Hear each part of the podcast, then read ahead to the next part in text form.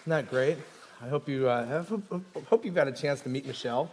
Uh, if you haven't, I know she'll be around today, but uh, you tell her you're praying for her. I would love to have you continue to pray for her and her family, and uh, she's just fantastic. So uh, she is a member of our church, so um, be praying for her. And I, I want to thank Will and Shannon Johnson too for doing the filming and editing. They did a great job with that. So um, if we could pray first, right?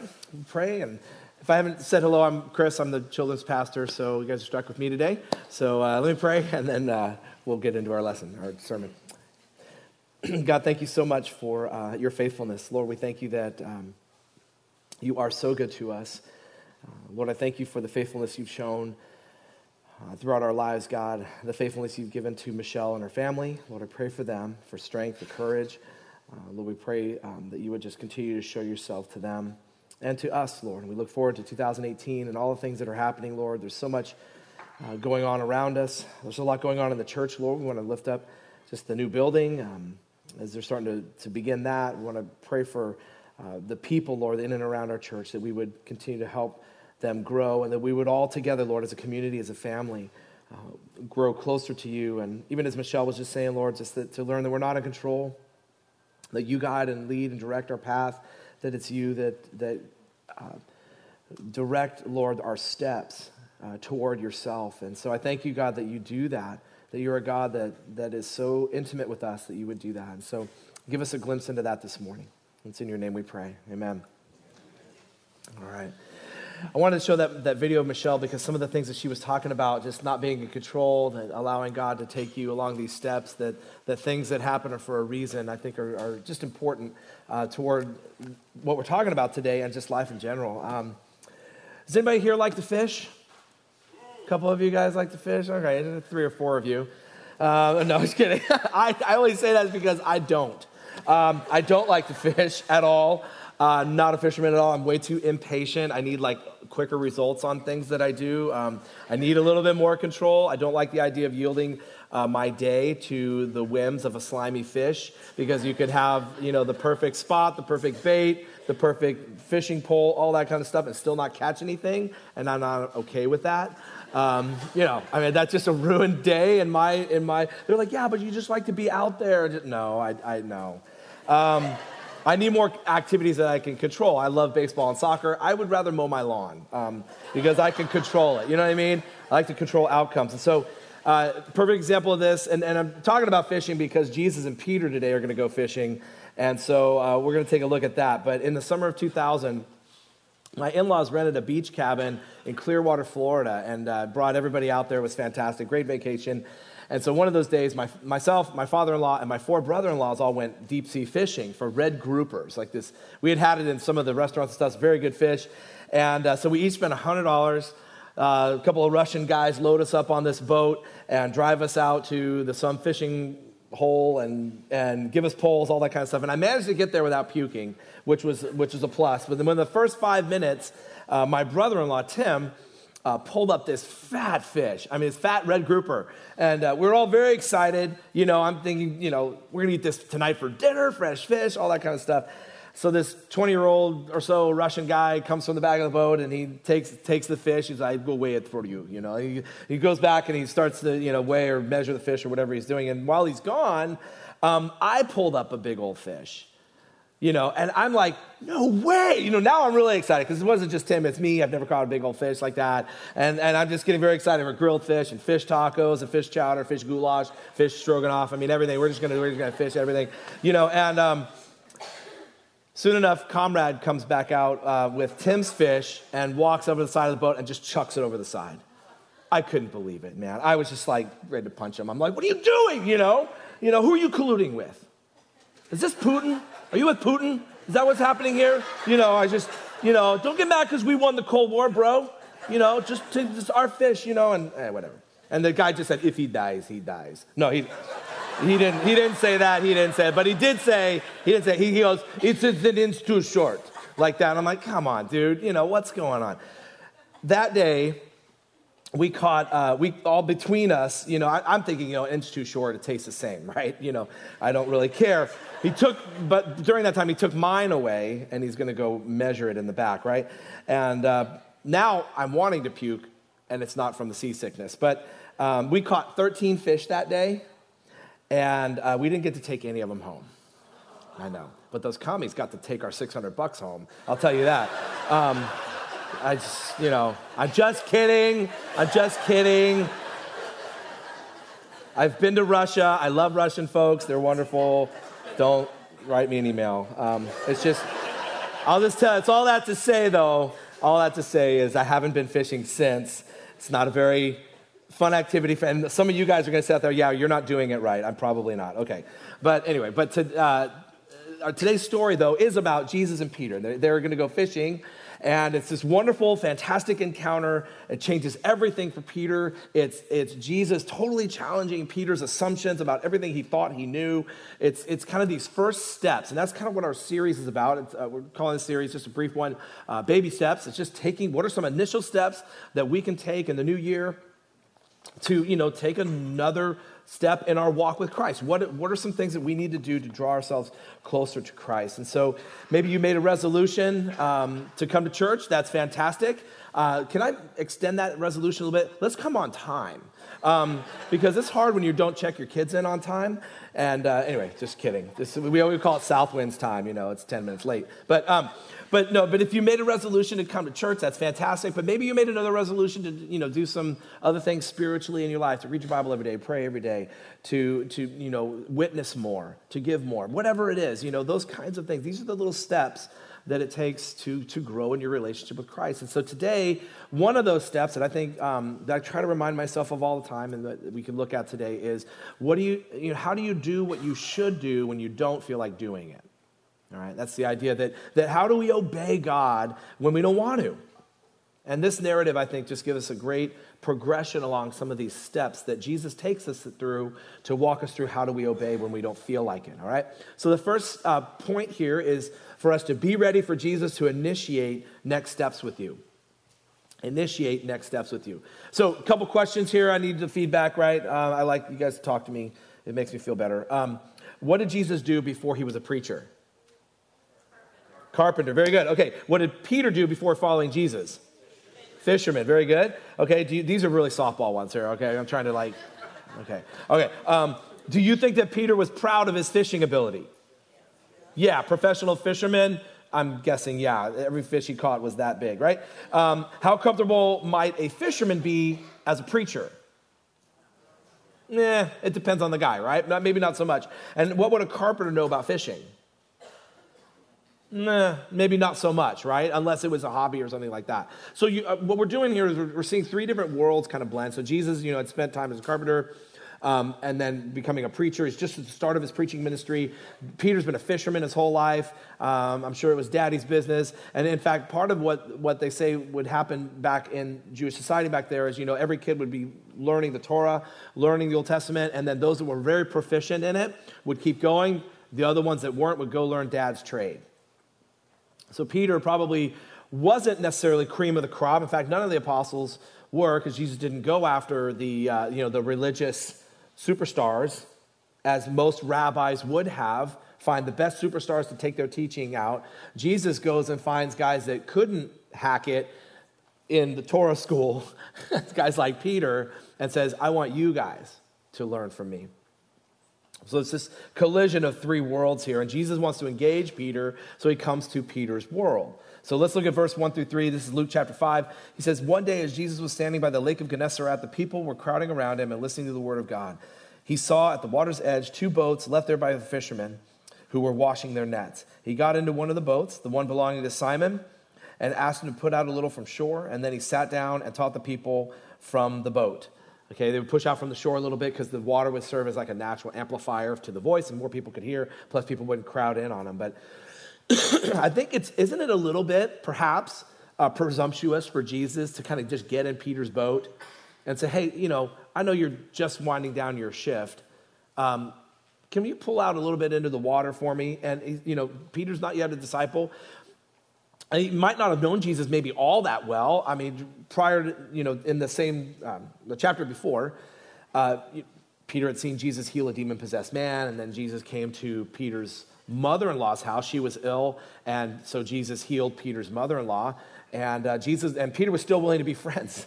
with him, even though he'd healed his mother in law. Um, but, you know, sorry, just kidding, just kidding. See? Thank you, Danielle. Danielle's so good for laughing at jokes. Um, but but what, what, I love about this though is that is that Jesus initiates with Peter, right? Jesus initiates with he comes to his turf. He, he goes to Peter's world. And, and this is great because this is what Christmas is about, right? It's Jesus coming to our turf, the Son of God coming to earth, right? So, and he does that with us.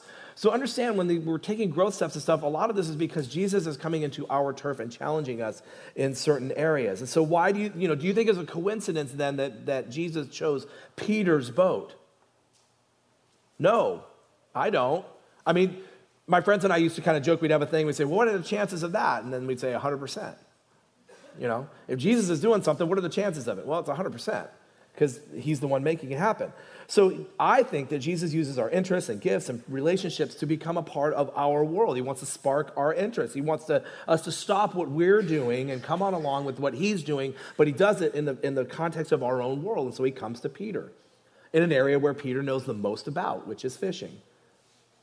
Now, we all know a lot about certain things, don't we? We've got certain things with our job um, or our hobbies or whatever, things that we know a lot about. We were just cleaning out my dad's garage uh, just a, a, couple months ago, and my dad was an old airplane mechanic, and so he's got all these little specialty tools and all this kind of stuff. And so my brother and I were going through the tools, just kind of deciding which ones we wanted. And there was this little little box end wrench, and it had been melted and bent a certain degree, angle, whatever. And I don't know. My brother and I were, Dad, what's this? And I had to write it down. My dad goes, Oh, that's a wrench for a starter generation, generator on a 1968 PT6. Okay. Ooh, can I have that? You know, no. I, but it was just, that's my dad because he spent decades doing, fixing airplanes. And so that's his world. And so he could look at a wrench 50 years later and know exactly what wrench it's for and what plane and all that kind of stuff. And so that's his world. My dad can walk outside and hear a plane up in the air and go, oh, that's a such and such and such and such, just by the noise, you know. But that's his world, right? Because he knows it. And don't we all have our things? We all have, we all have things that we know about. And so uh, you know how it is. There's certain things that maybe you're not an expert in, but you have your things that you know a lot about, and you take, you take pride in that. Don't you? I mean, you, you know that you know those things. And, and friends will come and they'll ask you about certain things like that. It's the world we live in. And so you have certain gut feelings about it. And so that's Peter's world about fishing. He knows fishing. what I love about this passage, too, is that you'll notice that Luke calls Jesus' words here the Word of God. Beginning of Jesus' ministry, and he's already saying this is the Word of God. so if Jesus is God, then the assumption is here that he can presume all he wants. And if he's God, he's an expert in all things. And he knows more about fishing than the fishermen. So look at the second one here. Second point, this is where we're going to camp out a little bit, spend more time. But it's and it's long, so stay with me, but it's be ready for Jesus to challenge you to take next steps in difficult areas to prove your faith. All right? Be ready for Jesus to challenge you to take next steps in difficult areas to prove your faith. So let's look at where the story goes. Verse 4. Uh, when he had finished speaking, he said to Simon, Put out into deep water and let down the nets for a catch. Simon answered, Master, we've worked hard all night and haven't caught anything. But because you say so, I will let down the nets. When they had done so, they caught such a large number of fish that their nets began to break. So they signaled their partners in the other boat to come and help. And, and they came and filled both boats so full they began to sink. All right, so picture the scene here. Peter's been fishing all night. He comes back, he's frustrated, right? Because no fish equals no money. And maybe you've had that kind of frustration in your career where there's no power really over your livelihood, right? And we felt this way in different things where there's something that's extremely important to us and we don't have the means to control how things happen in that thing. We did everything we're supposed to do and just like we've always done it, and it's not happening this time. The results didn't come in. Why aren't the results coming in this time? And I imagine Peter's questioning himself, his routine. He hates that this whole thing is so unpredictable. And he's like, wait, usually if I do this and this, then I get this. And it's not happening right now. And he's tired physically, says he worked hard all night. And there's Jesus wanting to go out fishing again. Now, did Jesus make it so that there were no fish caught all night just to get himself, Peter, ready for this encounter? What are the chances of that? 100%, I think.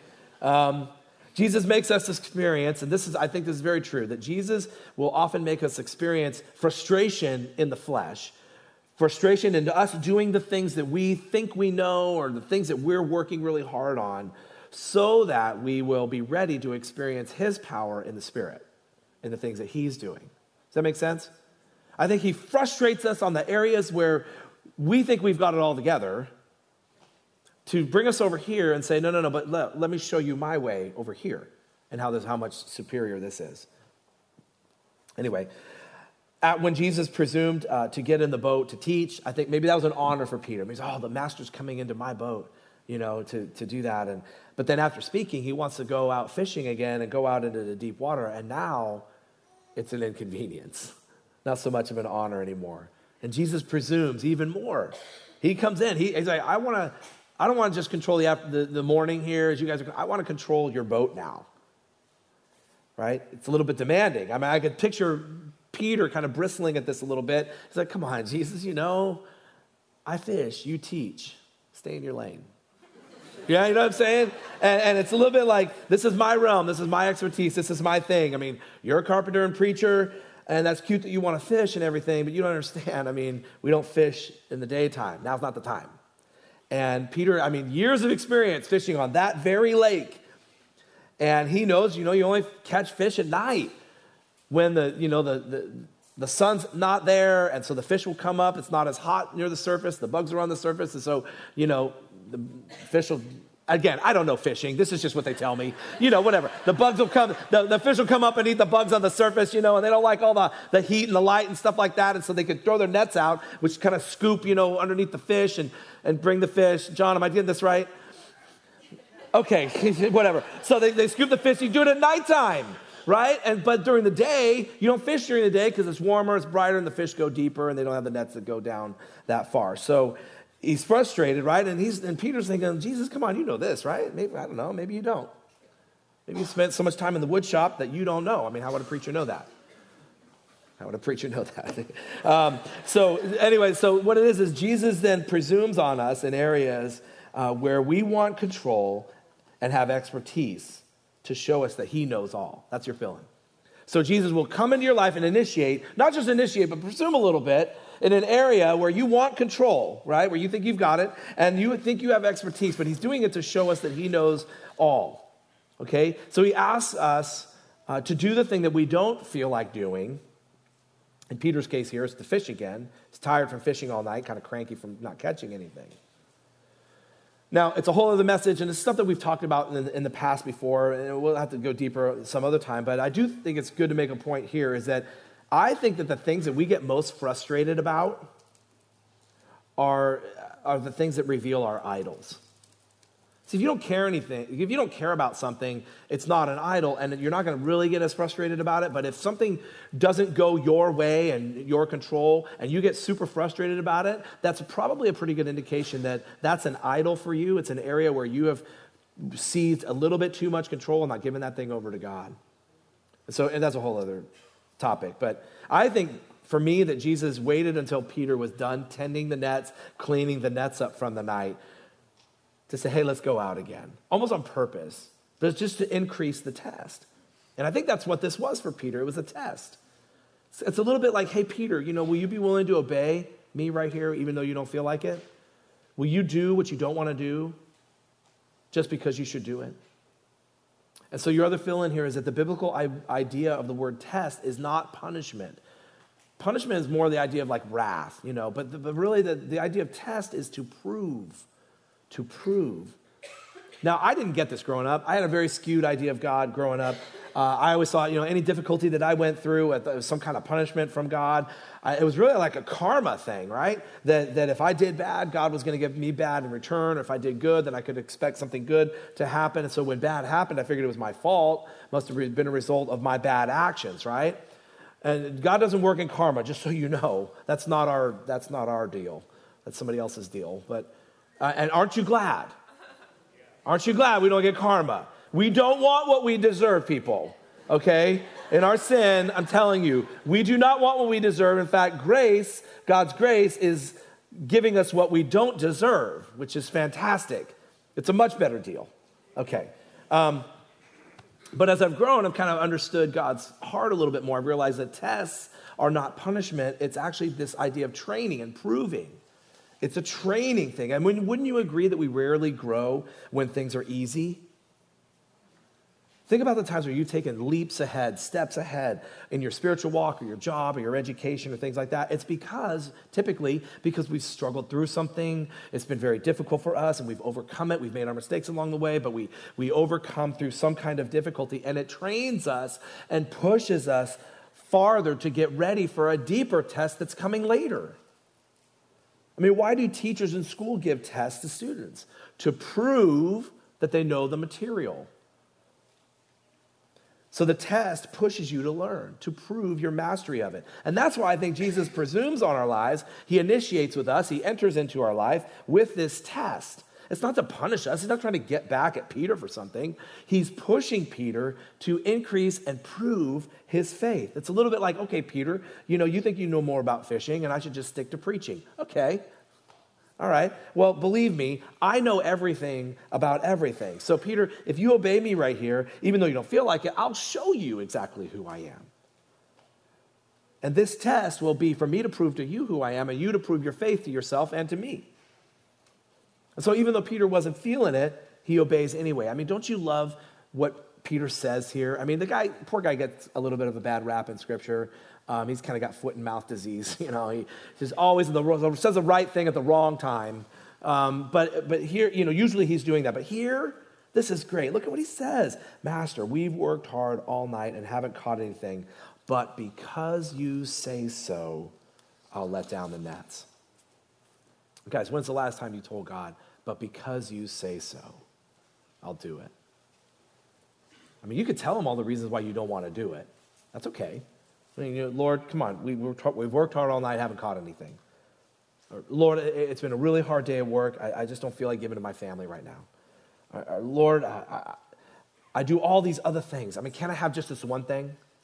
Or, Lord, I, give here and I serve there and I sacrifice so much. Do you want to take this away from me too?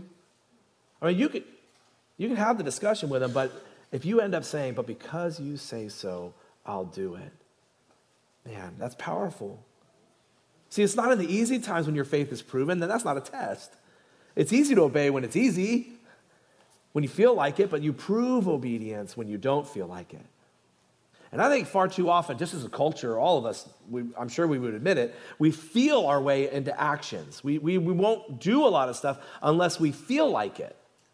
And we do this, then we kind of spiritualize it with God. We're like, well, God, you know, I, really could probably, should probably do this, but I don't really feel like it. I'm not sure it really honors you if I do it, even though my heart's not in it, so I'm just not going to do it. Wouldn't the Lord be honored if you say, honest, God, I'll tell you what, dude, my heart is not in it, but I'll do it anyway? See, that to me honors him way more than waiting for your heart to catch up and say, you know, oh, my heart's in it now. Now I'll do that good thing, that right thing. I just think that, um, you know, we don't teach our kids that way. You know, we teach our kids, no, you act your way into a feeling. You don't feel your way into an action. Uh, I mean, how many times in life would it go better for us if we disciplined ourselves, acted first, and then waited for the feelings? If we know something's right, we do it, even when we don't feel like it. I mean, how many of you are going to feel like going to work tomorrow? Yeah, how many of your kids are going to feel like going to school tomorrow? Spring out of bed, all right, school's back in. No, I don't think that usually happens on a Mondays. Um, how many of you want to do dishes tonight? How many of you feel like exercising, eating healthy, and reading your Bible? I mean, right? I mean, there's, I'm surely some of you didn't feel like coming to church today. It's all right. I don't always feel like coming to church. It's my job. I get paid to be here. But, but, but here's the thing. I mean, how often, how often do we, though sometimes, and you know this, do we obey because it's right or because we kind of have to, you know? But how often do we do the right thing and then we get into it? And then our feelings kind of come. I know there's been times where you've gone to work, you're like, oh my gosh, you know, and you don't want to go to work, and you get there and you're like, okay, well, good, I'm getting into this project, I'm doing this thing, oh, hey, Joe, or whatever, whatever, you know what I'm saying? And you enjoy being there. You get to school and you get glad you came, or you get time with your kids, or you're getting healthy and exercise, you're reading your Bible, you're like, I'm so glad I did that. You see, if we always waited to feel it first, we might never do anything. And I just think if we act first, then many times the feelings come after that, and we're glad we did. And Tuesdays are like this for me. Um, Here's Darcy. Darcy does our, he's our commander for Awana. I hope you appreciate Darcy. He's fantastic. But for our Awana program, yeah. Uh, yeah, you can totally get Darcy at hand. Okay.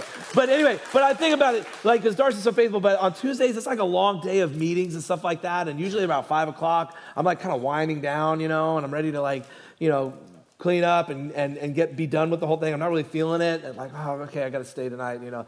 But then, like six o'clock, putting on my little Awana shirt, got my little red tassels up here, got my little name tag, got my Awana bucks tucked in, I'm ready to go, you know, and then my little buddies come walking in the door, I'm like, hey, you know, and then I'm totally into it. I love, you know, I love being there, but it's just one of those things where you have to act your way into a feeling. And you know what's happening when you do that? Is you're putting yourself under his authority. You're saying, God, I understand and I believe that your word is true.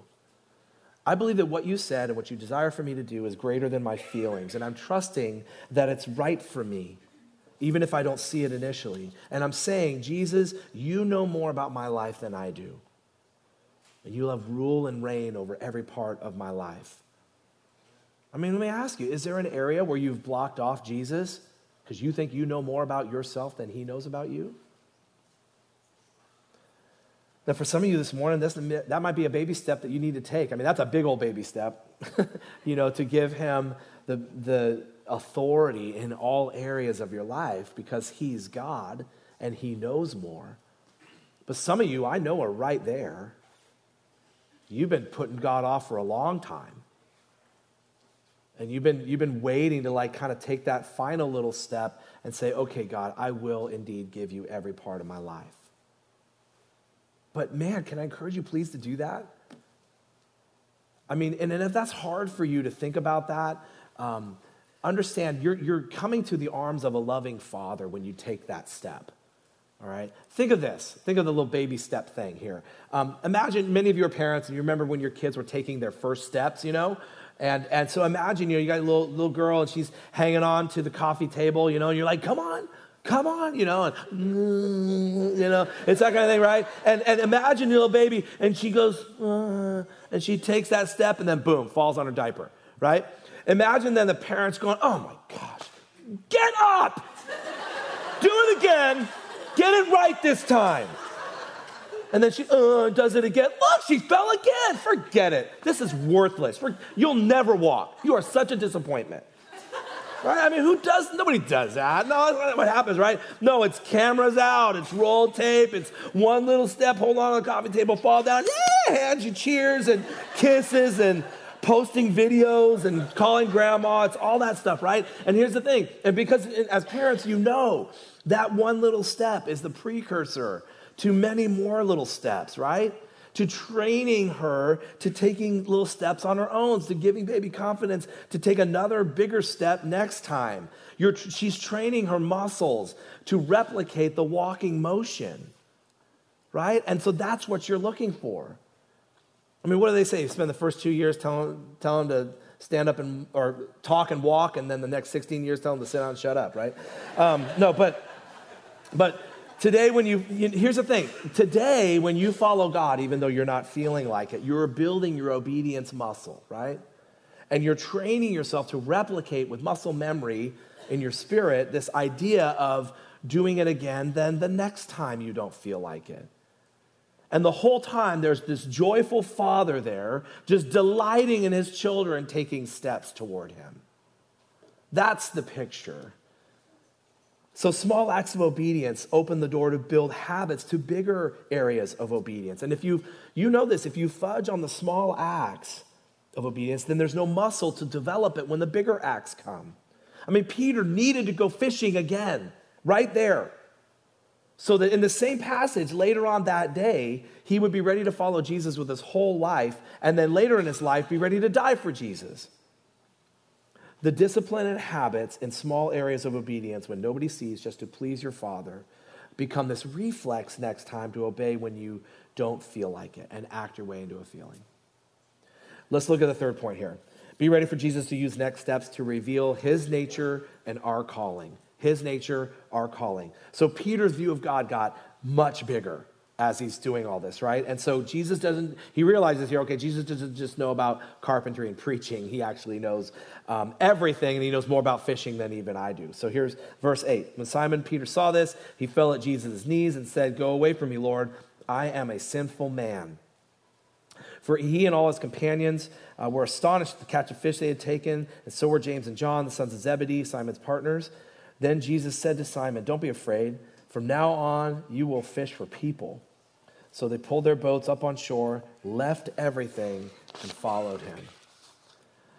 You know, they say the most important thing about you, it's an old quote from A.W. Tozer. He said, The most important thing about you is what you think about when you think about God.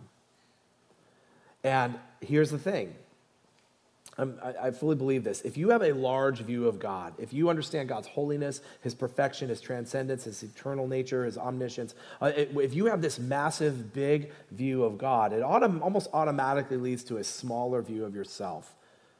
In the sense that you just, you're, you're just, you're thinking of Him. I'm not thinking that you think little of yourself. It's not that. It's just you, you, you don't think of yourself as much. But I think if you have a large view of yourself, and it's a little inflated about yourself, then it almost, automatically gives you a smaller view of God. See, I think when, when God reveals himself to you and you see him as he is, as Peter is seeing right here, his holiness, his strength, his, and then what happens, almost the natural reaction is you see your own sinfulness. And when you see your own sinfulness, you're likely to respond like Jesus, like Peter did, say, Go away from me, Lord, I'm a sinful man. And it, it's the first step in worshiping. And so Peter got this large view of Jesus as God, and he got a smaller view of himself because in his sin, in our sin, it's all over Scripture. When people come into God's presence, they can't stand in God's presence because of their own sin. I mean, have you ever been so broken by your sin that you wanted to flee God's holiness? Go away from me, Lord. But you can't stay there. You don't want to stay there. Because if you think, um, if you think that you're a little less than God, and this is what I think happens so many times, is that um, God's here. He's, he's good. He's, he's up there. But we're like here. You know, we're just a little bit less. You know, it's like, I'm a good guy, man. Or I, I, I got it together. I'm, I'm solid. You know, and the problem is what, what we've inflated our own view of ourselves and, and deflated God. We need to inflate God a little bit more, right? Because He is so much greater than our minds could even begin to imagine. And when we see His perfection, how great He is, and it, it, it brings us down here in our sin, and we're a little bit more down here, and we realize how, you know, how little we are. And we would fall at his feet then and say, Depart from me, Lord, I'm a sinful man. Because if you end up being about like right here, the problem is you're in danger of just liking Jesus. You know, thumbs up to Jesus. I'm a fan. He's my homeboy, whatever.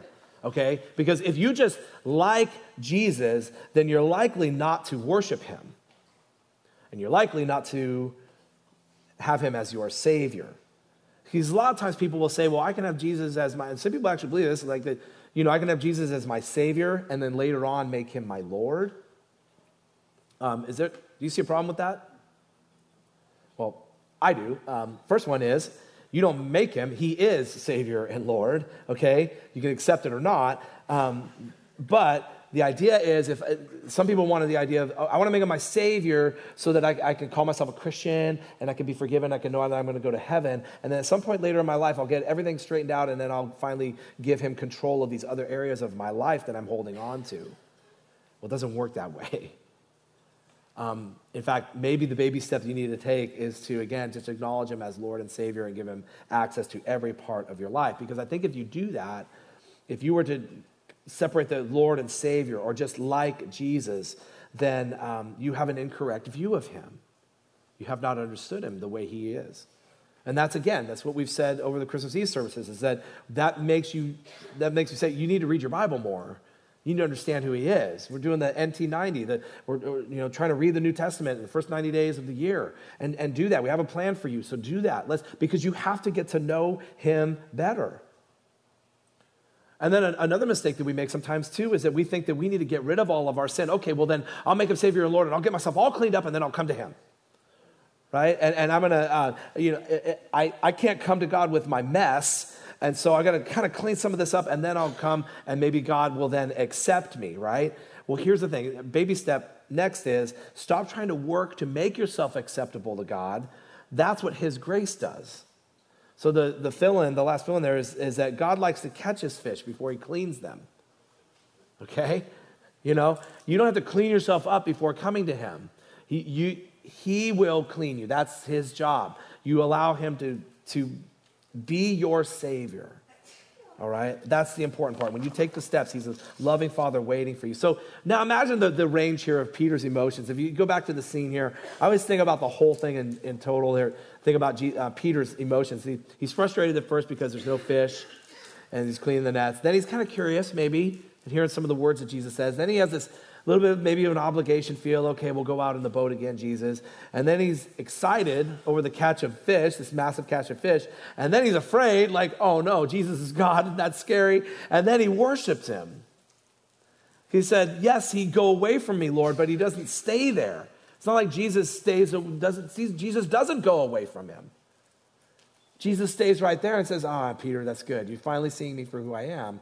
Now let me show you what i've got for you you're not going to catch fish anymore. You're going to catch men.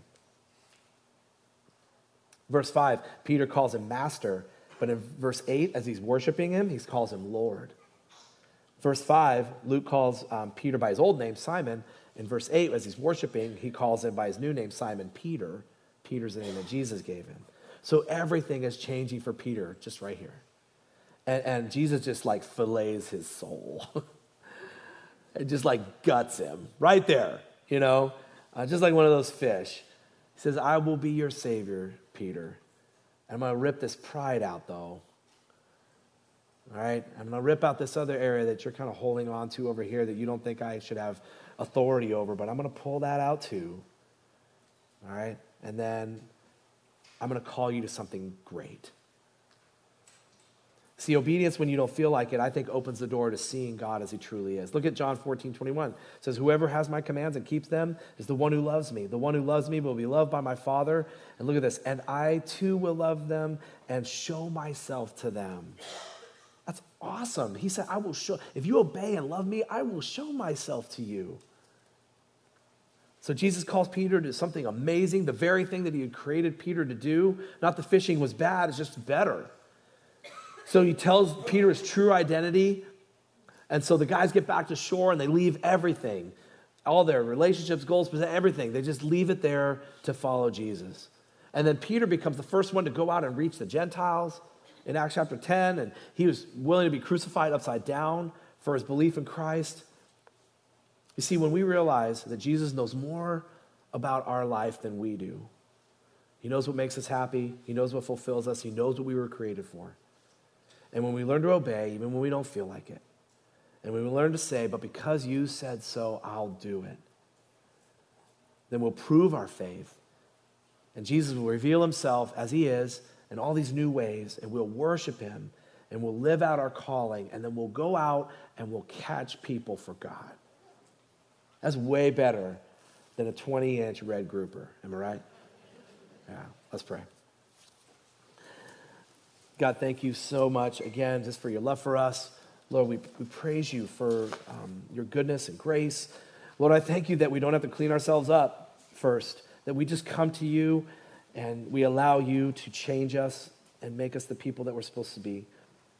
God, um, I pray that there, if there are some here, Lord, that are maybe on the fence, maybe they've been on the fence for a while, that just need to take that last step and just acknowledge that you are truly Lord and Savior. Give them access to every part of their life, God, that they can experience the true freedom that you give. Lord, I, if that's the case for some here, I pray that they would do that today. Lord, start the year off right and just give every part of their life to you that they can know what true freedom in Christ is all about. So we love you today, God. Thank you for all that you've done. It's in your name we pray.